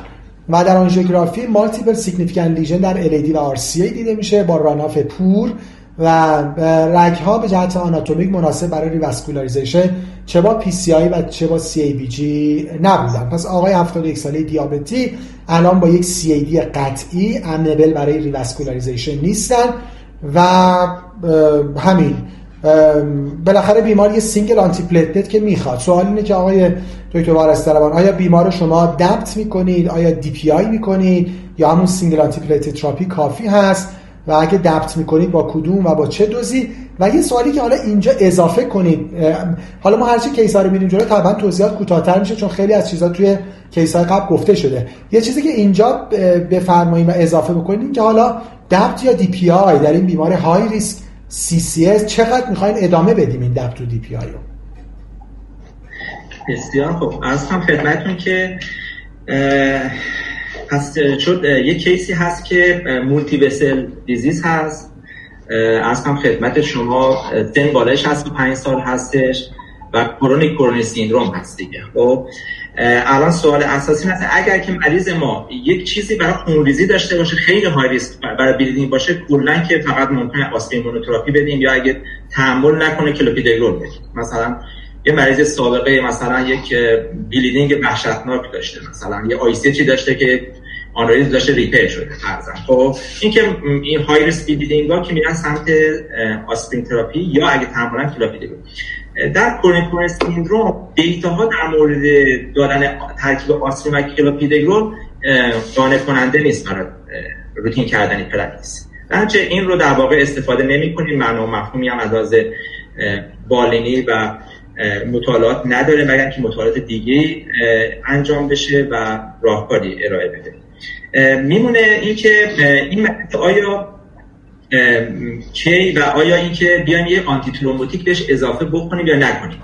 اگه جناب استاد اجازه بدید من یه کوچولو در مورد اینکه antithrombotic اصلا چرا حالا اصلا highlight شد چرا اصلا اومد توی وسط سه بگم بله بله. ادامه ازداشتم بگم اصلا چرا حالا ما میگیم antithrombotic و ریواروکسابان بدیم؟ خب مهار کننده فاکتور ده آ هستش. چرا بیایم بدیم؟ خب این دیدن که تو مطالعاتی که برای مریض acute syndrome انجام شد دیدن یه مقدار primary endpoint ها رو کم کرد. این rationale بود برای اینکه وارد chronic syndrome هم بشه. اصلا فوق العاده مهمتر این است که اینها مهارکننده فاکتور ده آ هستن ریواروکسابان و اینها باعث مهار فاکتور ده آ میشه مهار تولید ترومبین میشه. و, و رول ترومبین بسیار مهمه. ترومبین هم فعال کننده پلاکتی هستش فوق العاده قوی. هم ترومبین یک فاکتور ایجاد کننده آترسکلروز و التهاب هستش. یعنی ترومبین مستقیما فاکتور دهه مستقیما و همچنین تولید فیبرین که خود فیبرین همه فاکتور التهابی هست consequence ش این هست که endothelial dysfunction خواهیم داشت migration monocyte خواهیم داشت cytokine ها release خواهند شد. از هم smooth muscle و کولاژن اونجا رشد خواهند کرد. یعنی هم atherogen هستن اینها. یعنی ترومبین در نهایت. هم atherogen هست و هم event زا هست هم باعث event میشه. و در واقع ما با مهار ترومبین با مثلا ریواروکسان دو و نیم BID به فرض مثال کاری که می‌کنیم این هست که هم جلوی پروسه آتروسکلروز رو می‌گیریم هم جلوی حاد شدن داستان رو می‌گیریم. البته این به اصطلاح مفاهیم بیشتر در مثلا حیوانات امتحان شده در خوک در موش و در انسان حالا هنوز من چیز خاصی ندیدم. ولی بیسش این هست. در واقع بیس این هست که ما یک داروی ضد پلاکتی داریم به بیمار اضافه می‌کنیم. یه داروی ضد التهابی داریم به بیمار اضافه می‌کنیم و یه دارویی که progression آتروسکلروز رو تاخیر تاخیر بندازه. حتی گفته میشه که ریواروکسابان کاری که می‌کنه در واقع ترشح یوروکیناز از اندوتلیوم بهتر می‌کنه. گفته میشه که fibrous cap و fibrous cap رو ضخیمتر می‌کنه. خب ببینید پس این concept عمیق هست که باعث شده که بیان این ریواروکسابان رو وارد این داستان کنن. که در واقع همونجور شما فقط ریسک رو کم بکنیم خب این مریض پس دفت کاری باش نداریم. تو سال اول مثلا توام آسپرین و دی پی در ریواروکسان ممکنه و بیلدینگ ریسک رو زیاد بکنه. ولی در واقع تو سال اول حالا ما دچار ایونت شده ولی این ما دچار ایونتی اونطوری که دیدیم ایونت خاصی نیست. یعنی که این مریض رو میشه به علت اینکه سن بالای 71 سال هست مولتی وسل دیزیز هست می‌تونیم در واقع اسموت پاراتید ای بی آی هم انجام بدیم به این پولیواسکولار هم هست یا نیست و قانع بشیم و بریم به سمت اگر کنتراندیکیشن برای باروکسابان نداشته باشه بریم به سمت ترکیب 100 میلی گرم آسپرین و 2 میلی گرم بی آی دی ریواروکسابان که تا کی ادامه بدیم همونطور که نتایج متکمپاس هم نشون داد این بود که خیلی می‌تونیم ادامه بدیم. یعنی از یه دهه هم بیشتر می‌تونیم ادامه بدیم. یعنی از زمان تشخیص می‌تونیم شروع بکنیم و یه دهه رو رد بکنیم انشالله فقط مسئلهش این هست که باید این مریضا رو close follow-up داشته باشیم و در واقع assessment هامون مثلا follow-up هامون به خوبی انجام بشه که در واقع مریض دچار contraindication ها یا ریسک بالا نشه. این خیلی مهم است. یعنی یعنی این داستان به ما کمک می‌کنه و follow-up هم رو باید در واقع بیشتر بکنیم. من نکاتی به نظرم رسیدیم. باز اگه سوالی هست. خیلی عالی. خیلی متشکرم. خیلی خیلی informative من الان wrap-up نمی کنم آقای دکتر قلوبی هم practice شون رو خلاصه بفرمایید. بعد من wrap-up می‌کنم. میریم case چهار. خدمتتون عرض شود که خب من به طور مختصر بگم بخوام با این بیمار چه کار می‌کنم. اولا که سیتاگلیپتینش رو قطع می‌کنم. و متفورمین رو نگه میدارم و یکی از داروهای antidiabetic ی که تو مطالعات randomized بزرگ کاردیوواسکولار بنفیت داشتن در رستشون جی ال پی وان مثل خدمتون هر شود که لیراگلوتاید و یا SGLT2 اینیبیتور ها مثل امپاگلایفیزین رو حد می‌کنم این قسمتی که اصلا ربطی به کار ما نداشت ولی به نظر من خیلی مهمه. اپروش به دیابت بیمار هم در مورد قسمت آنتی پلاکتش هم من به نظر آیتو وارسلوان به تمام نکاتش به زیبایی اشاره کردم پاتوفیزیولوژی رو خیلی زیبا اشاره کردن. و من قطعا DPI رو انتخاب می‌کنم تو این بیماره که diffuse atherosclerosis داره حجم atheroma ش انقدر بالا بوده که واقعا امکان revascularization براش باقی نبوده نگذاشته distal های poor ی داشته که اینو ما در بیماران دیابتی خیلی متاسفانه زیاد می‌بینیم که distal vascular عملا مناسبی ندارن و نه مناسب هست برای بایپس نه خیلی مواقع میشه با PCI برای اینا کاری کرد. برسان میشه که حد اکثر modality قد medication ی که ما می‌تونیم برای این بیماران تجویز بکنیم رو براشون باید بدیم. بیماری بیمار high risk chronic coronary syndrome هست و DPI براش بسیار suitable هست.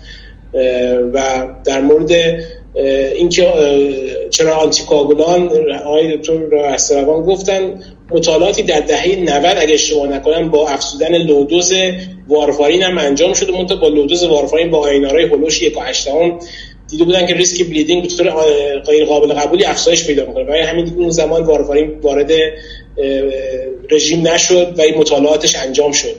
و نکته دیگه که راجع به وارفارین هست خیلی موقع سوال می‌کنن میگن چه وارفارین چه اشکالی داره؟ اشکال دیگه خب وارفارین در طولانی مدت می‌دونین که vascular calcification تشدید می‌کنه می‌تونه که progression بیماران رو که مخصوصا CKD baseline دارن به سمت ESRD تشدید بکنه و برخلاف وارفارین این NOAC ها مثل ریواروکسابان این مشکل رو ندارن. و این هستش که ارجحیتی هستش که یک very low dose anticoagulant مثل ریواروکسابان دونیم BID با توجه به مطالعه که بزرگی که براش انجام شد و اگه اشتباه نکنم مطالعه COMPASS تا اونجا که من می‌دونم data ش الان بالای 5 سال هست ولی خب ما سال به سال که جلو میریم فکر می‌کنم باید منتظر نتایج data های طولانی‌تر COMPASS هم باشیم و meanwhile فعلا با data یی که داریم فکر کنم حداقل 5 سال ما به راحتی می‌تونیم که در نظر بگیریم برای بیمار. and در آینده هم قاعدتا مطالعه data ی long-term ش سال به سال منتشر خواهد شد. خیلی متشکرم. خیلی ممنون. من دو تا نکته take-home message بخوام جمع بکنم از صحبت همکار محترم. یکی این نکته دکتر قلوبی گفتن یه،, یه ایرادی که الان این پنل ما به جهت طراحی می‌تونه داشته باشه. یعنی حالا ایراد که منظورم یعنی این message بد نباید منتقل بشه و آقای دکتر قلوبی خوب شد این و گفتن این که ما الان طراحی این پنل برای بررسی فقط آنتی ترومبوتیک ها هست. وگرنه یادمون باشه که این بیماران برای اینکه رزیجوال ریسک کمتر و کمتری داشته باشن خیلی نکات دیگه هم دارن.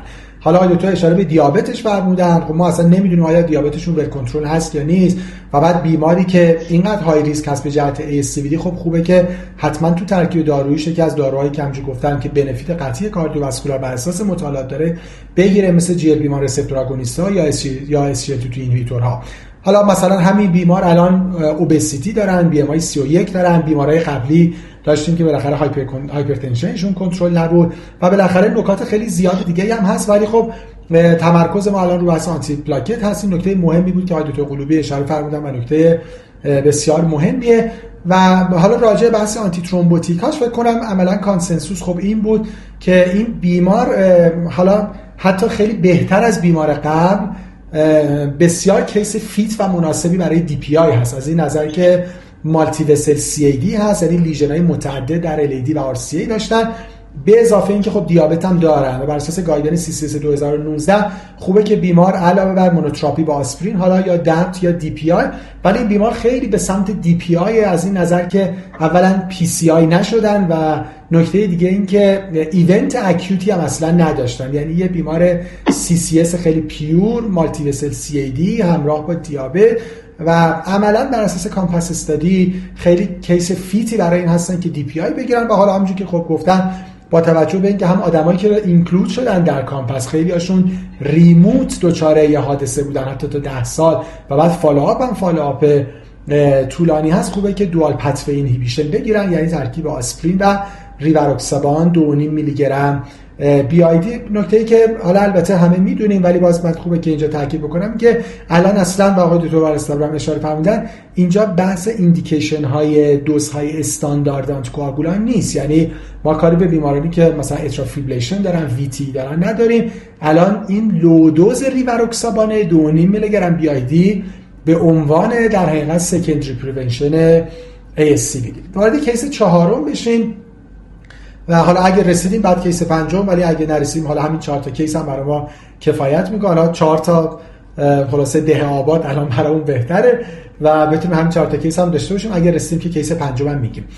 خانم 64 ساله هستن که در daily routine activity شون asymptomatic ن سابقه hypertension دیابت insulin dependent از 10 سال گذشته.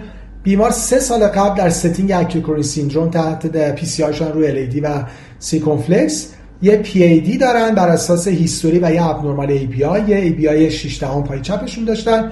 CKD دارن یه GFR estimated 44 داروهاشون الان آسپرین والزارتان اینداپاماید اتورواستاتین اینسولین و دو تا قلوبین با ما هم امپاگلیفلوزین می‌گیرن. خوشبختانه. و یه BMI 34 یه فشار 150 رو 90 که خب می‌دونیم اینا risk factor های باقی مونده بیمار همچنان. معایناتشون نرماله یه هموگلوبین ده و نیم دارن. white BC 5600 پلاکت 160000 LDL 110 همچنان و کراتین 1 و 3 پتاسیم 4 به هر صورت خانم 64 ساله ACS و دو رگ PCI 3 سال قبل الان کاملا asymptomatic و فقط دارن آسپرین می‌گیرن.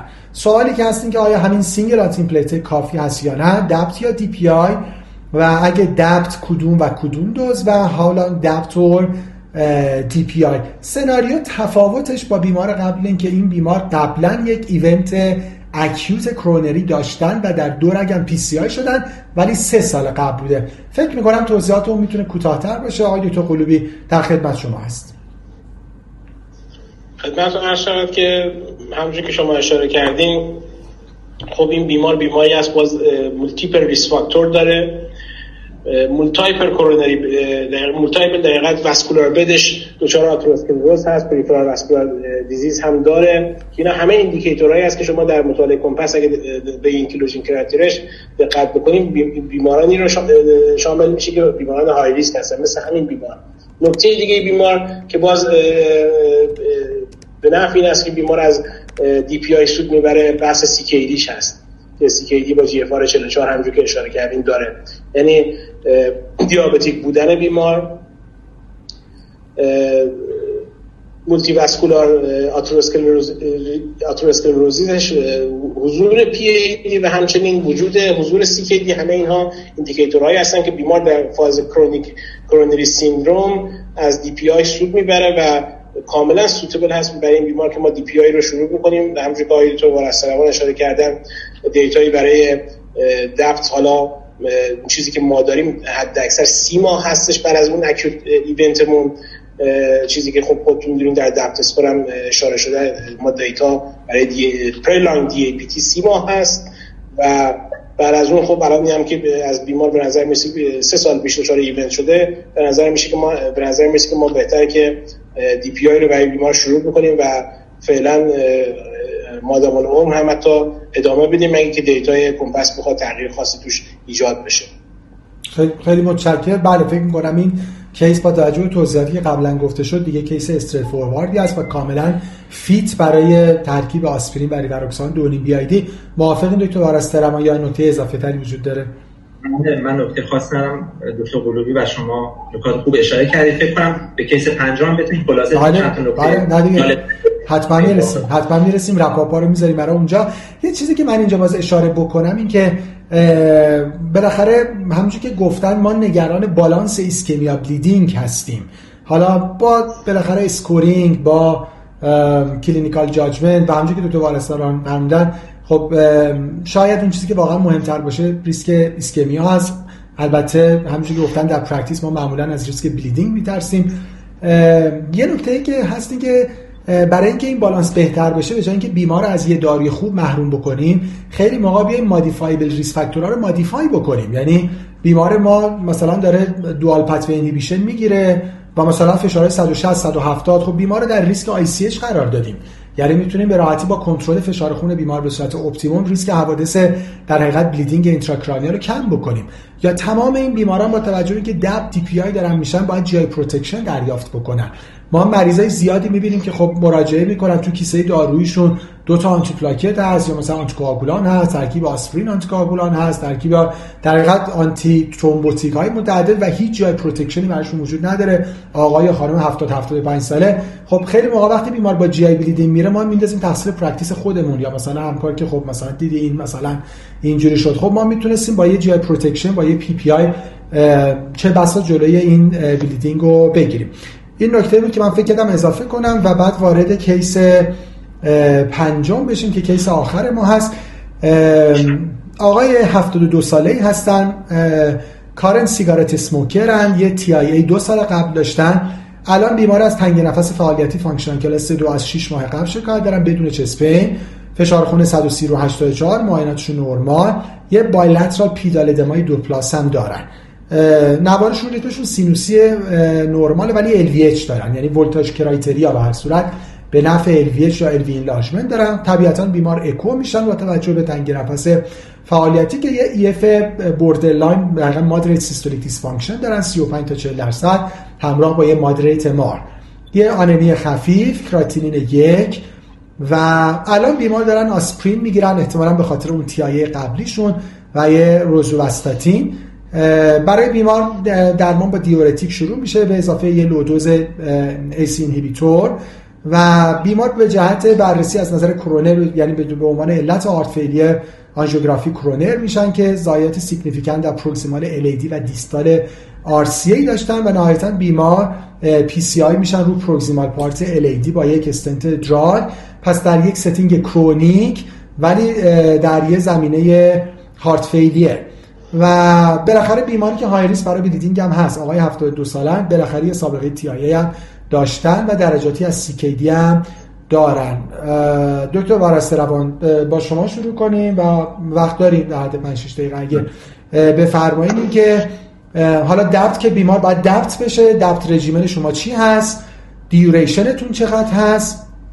و ارزم به خدمت شما که ریکامندد آنتی ترومبوتیک شما بعد از استاندارد دب دیوریشنتون چی هست برای این بیمار؟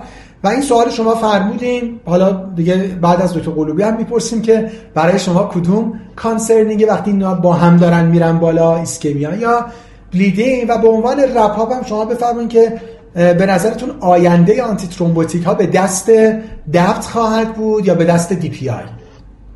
یعنی پیش فکر کنم که سوالاتتون خب اصلا خدمتتون این مریض در هر صورت یه بیمار high risk فرمودید سن بالای 65 ساله اصلا TIA داشته stroke داشته سیگار smoking smoking هستش اینا risk factor هایی که بیمار داره و در واقع poly به نظر می‌رسه با توجه به اینکه استنت در LAD گذاشته کاروتید ممکنه مشکل داشته باشه. بیمار high risk از نظر وقوع حوادث و ایسکمی و bleeding عرض خدمتتون که این مریض خب DAPT رژیم ما که خب ترجیحا آسپرین هست به اضافه اینکه آیا کلاپیدگرول بدیم یا ticagrelor این مریض اگر که acute coronary syndrome باشه خب تایکا میدیم ولی اگر که تو category chronic coronary syndrome باشه که این مریض هم ظاهرا به این شکل هستش تایکا محدودیت پیدا می‌کنه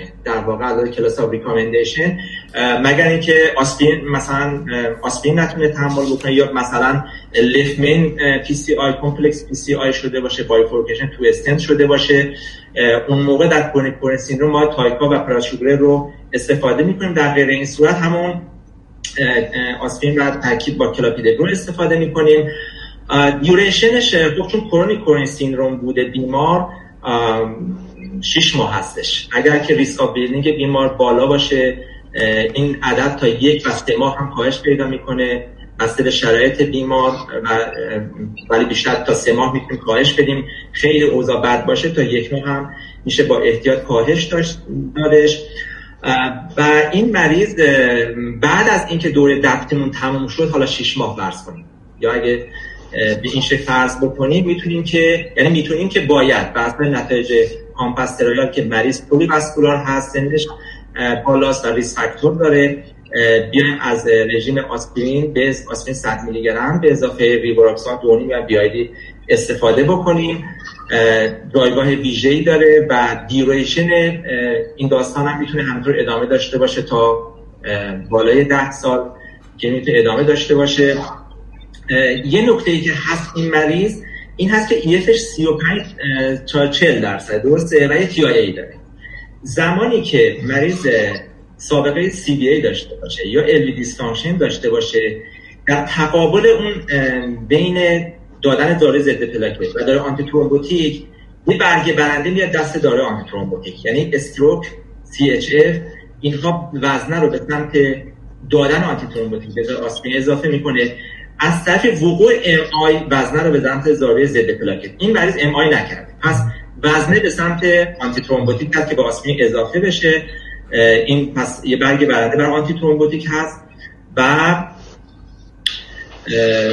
من دیگه سوال دیگه ای که فرمودید آه در آینده آدم چی فکر می‌کنه؟ اگر که من بخوام تصور کدام بگم من فکر می‌کنم با دکتر قلوبی هم دیروز یه کوتاه تست می‌کردیم یه صحبتی کردم. یه زمان داروی زمانی فشار که می‌کردیم بالاخره گفتن اول این دارو بده بعد اونو add کن بعد نشد این کارو بکن. آخرش رسیدم به low dose combination therapy من فکر می‌کنم آینده میره به سمت low dose combination therapy که داره میره. آسپرین low dose از antithrombotic ریواروکسابان در واقع من بشنم antithrombin anti-inflammatory anti-atherosclerotic drug به این سمت میره. فقط یه نکته که دکتر قلوبی فرمودن شما highlight کردید بحث risk factor های دیگه است.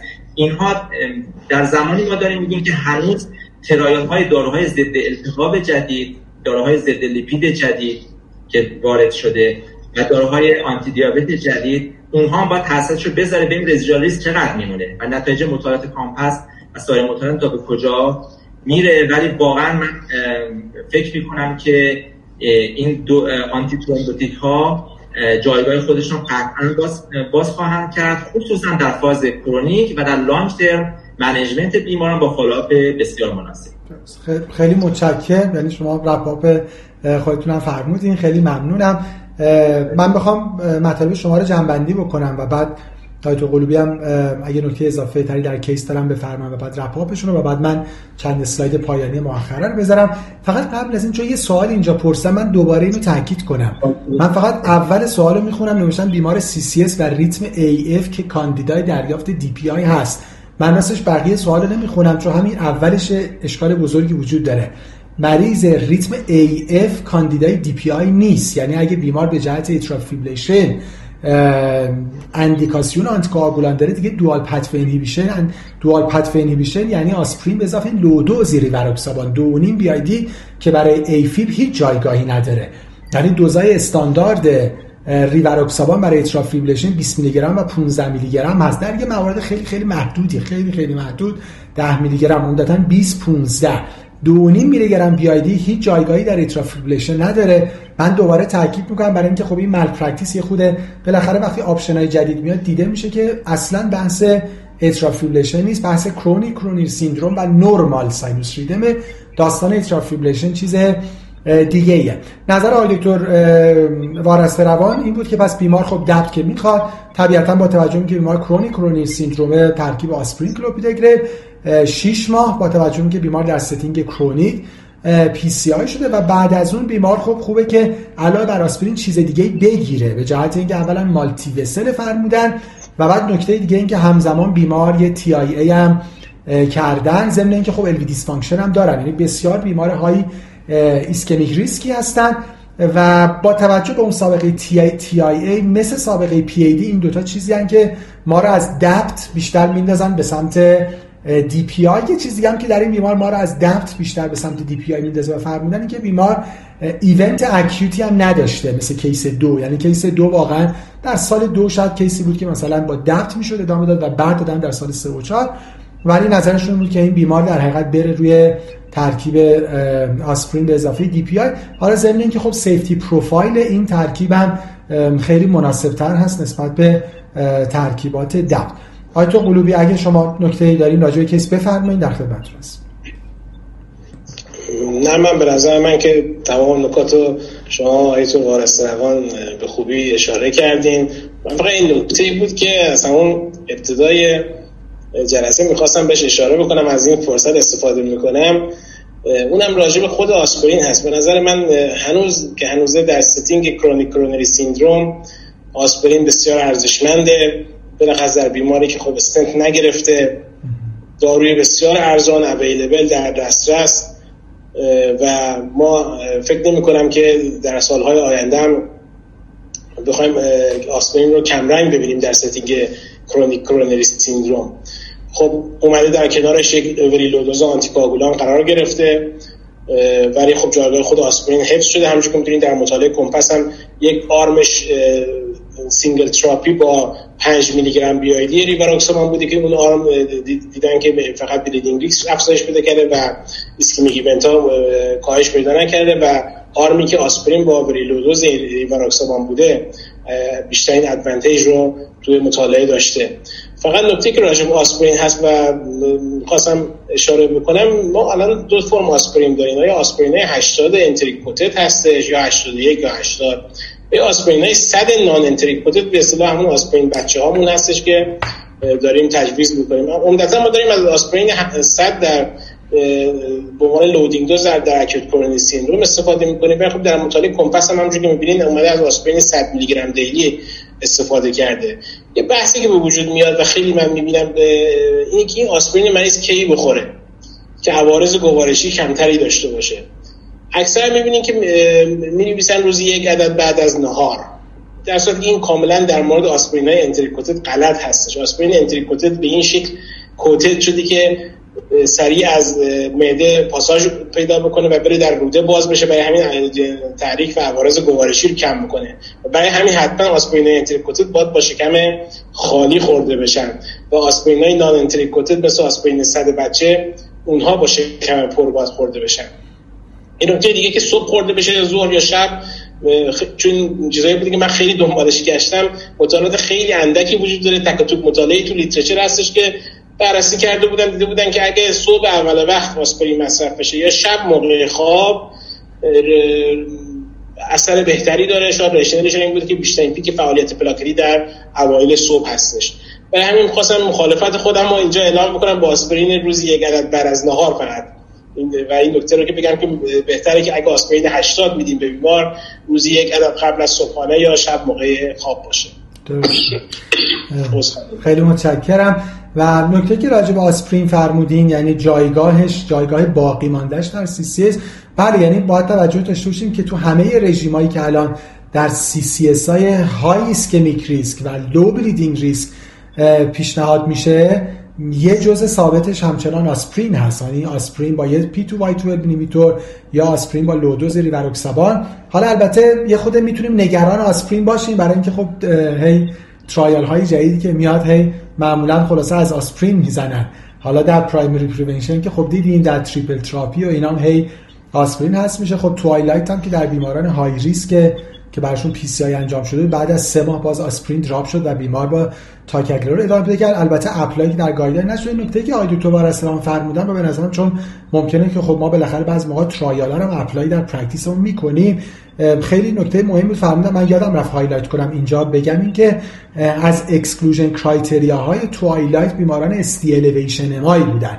بیماران high risk PCI بودن non ST elevation acute coronary syndrome هم توش زیاد بوده. اما ST elevation MI ها در حقیقت از TWILIGHT exclude شدن. برای همین بیمار شماره دو ما در حقیقت include در TWILIGHT نمی‌شد. خیلی متشکرم. من چون خیلی راجع به antithrombotic صحبت کردیم سه چهار slide آخرم رو در حقیقت به این موضوع اختصاص دادم که در حقیقت ما خوبه که یه وقتایی وایسیم و فکر بکنیم ببینیم چی رو داریم درمان می‌کنیم. آیا vulnerable stent داریم درمان می‌کنیم یا vulnerable patient رو؟ و همونجور که هر دو همکار محترم در جاهای مختلف اشاره فرمودن این که حواسمون باشه که بیمار فقط اون کرونرش و اون استنتی که ما می‌ذاریم نیست و این تصویر بسیار زیبا که ما وقتی روی استنت هم کار دارن کار می‌کنن عملا با یک مساحت مثلا دو ده هزار متر مربعی کار می‌کنن برای یک بیماری که ممکنه عرضم به خدمت شما که این نسبت براش در حقیقت یک پنج میلیونیومین باشه و این بیمار یه بدن خلاصه بزرگه که یه بخش کوچولویش کرونر بوده و vulnerable patient از vulnerable stent خیلی مهمتر هست. تو تمام این risk estimator می‌بینیم که خیلی چیزهای دیگه هست. بحث polyvascular بحث دیابت بحث heart failure بحث دی بحث سن بیمار و عملا نگاه باید به کل بیمار باشه و نکته ای که اشاره فرمودن این که من این slide رو دوباره گذاشتم که how to tackle the residual risk. ما امروز فقط راجع به antithrombotic ا صحبت کردیم. بعد ولی یادم باشه که it's not all about antithrombotic therapy من تو case های مختلف مشکلات دیگه گذاشتم که یادم باشه اون بیمار آخر همچنان current smoker ن اون سودی که از ترک سیگار خواهند برد قطعا از هیچ درمان دیگه نخواهند برد. بیماری که BMI 34 داره سودی که از 5 درصد کاهش وزن می‌بره به این راحتی از هیچ داروی دیگه ای نخواهد برد. بیماری که فشار خون uncontrolled بیماری گذاشتیم که همچنان LDL 110 120 داشتن با وجودی که بیمار ASCVD high risk بود. بیمار با فشارهای un فشار خونهای uncontrolled. بالاخره بدونیم که همه چی antithrombotic ا نیست. ما جلسمون راجع به antithrombotic therapy بود اما برای اینکه این residual risk رو کم کنیم باید از whole به بیمار نگاه کرد و نکته ای که به نظرم در دانش امروزی ما خیلی خیلی خوب دیگه داریم درکش می‌کنیم و باش مواجه میشیم. که ما الان 90 دقیقه است داریم راجع به بحث antithrombotic و راجع یه موضوع خیلی کوچولو و ریز صحبت می‌کنیم. اما هرچی آدم دقیق تر میشه واقعا می‌بینه که سوالات از پاسخها بیشتر هستن. یعنی تو هر field ی که آدم میریم که حالا کدوم چقدر تا چه زمانی با چی تو کی. یعنی بسیار art medicine art پیچیده شده. گرچه ما پیشرفت های زیادی کردیم و پاسخ های زیادی داریم اما همچنان سوالات زیادی هم باقی مونده که به هر صورت امیدواریم که در سالهای آینده بخش بیشتری از اینها و بخش زیادی از اینها پاسخ داده بشه و بالاخره art medicine هم همین هست و یعنی ربات هم ممکن بود بالاخره این guideline و trial ا رو اینا رو مثلا بش بدن و تصمیم بگیره همونجوری که آقای دکتر قلوبی هم اشاره فرمودن تو وارسته روان نهایتا مهمترین چیز clinical judgment یک clinician ی است که با علم به guideline ها و trial ها بتونه بهترین تصمیم رو برای اون بیمار بگیره. ما سر وقت هستیم برای پایان جلسه. آقای دکتر وارسته روان تو قلوبی خیلی ممنونم از مشارکتتون برای من که بسیار بسیار قابل استفاده بود. حتما برای همکارای محترم هم همینطور بوده. خیلی ممنونم از خدمتتون. خیلی ممنون. روز خوبی داشته باشید. خیلی متشکرم. دیدار مجدد. خیلی متشکرم از شما همکاران محترم من به خاطر توجهتون سپاسگزارم. امیدوارم که این گفتگو برای پرکتیستون مفید بوده باشه. شبتون بخیر و خدا نگهدار.